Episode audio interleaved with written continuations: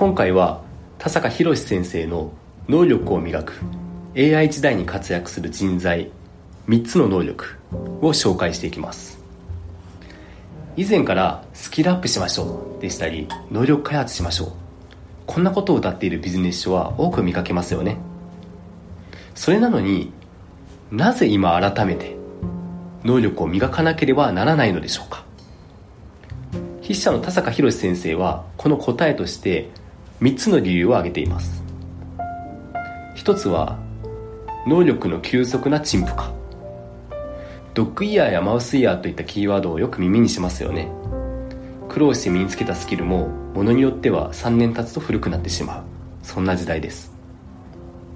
2つ目は学歴社会の崩壊。高学歴だからといって仕事ができるとは限らない。これももはや言わずもがなといったところでしょう。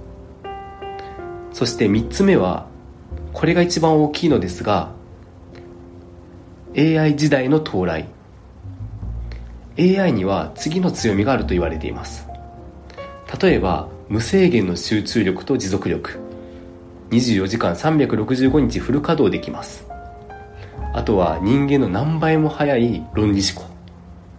今や AI に頼めば長文の要約でしたり議事録作りなんかを数秒で処理してくれる。そんな事例も出てきています。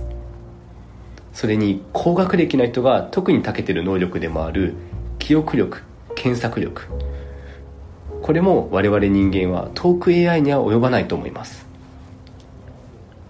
そんな背景があるからこそ今改めて AI に代替されない能力これを磨く必要があるんだとそう筆者の田坂先生は述べています。そこで今回は AI に代替されない能力の一つ。対人的能力。いわゆるコミュ力にフォーカスして紹介していきます。コミュ力と聞くと話し方や話術のノウハウかな？なんて思いますよね。でも実はこれらはコミュニケーションの2割。2割程度しか占めていません。ではコミュニケーションの残り8割を占めているものは何か？答えはノンバーバル非言語です。この非言語コミュニケーションこそ AI 時代に重要なんだ。そう田坂先生は主張しています。確かにお客様の非言語の情報をいかに察するかが商談の結果を左右する。そんなケースだって少なくありません。ではどうしたら非言語コミュニケーションを磨くことができるのでしょうか？筆者は2つの方法を提示してくれます。まず一つ目は会議や商談の後参加者やお客様の無言のメッセージを推察してみること。例えばうん製造部門の〇〇さんは会議の場では賛成って言ってくれたんだけどでも表情が思わしくなかったな。おそらくこの案自体には賛成なんだけれども製造部門の負担が大きくなっちゃうからなんじゃないか。製造部門の負担を軽くするような案も追加で用意しておくとなんかもっとスムーズにいったんじゃないかなと。こんな風に会議が終わった後に毎回振り返ってみる。そんなイメージです。次に2つ目は会議や商談の後自分の無言のメッセージが相手にどう伝わったかを想像することです。例えば会議中にカタカタカタカタパソコンをいじっていたら話してる相手にはどう映るでしょうか。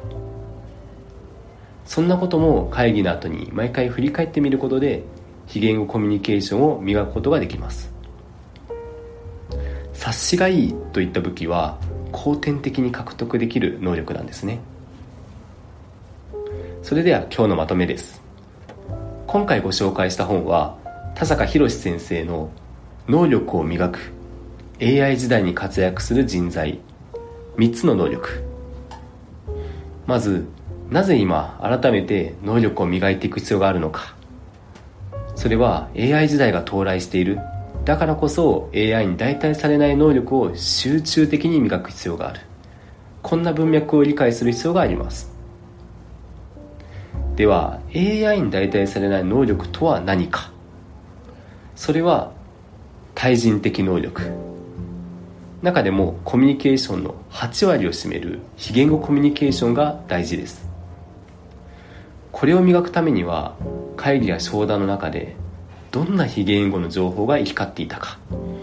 こんなことを毎回振り返る習慣が大事だという話をしてきました。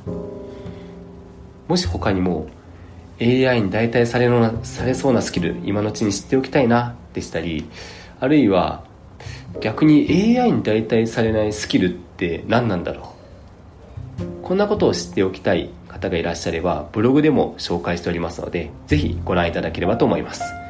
今回はここまでにします。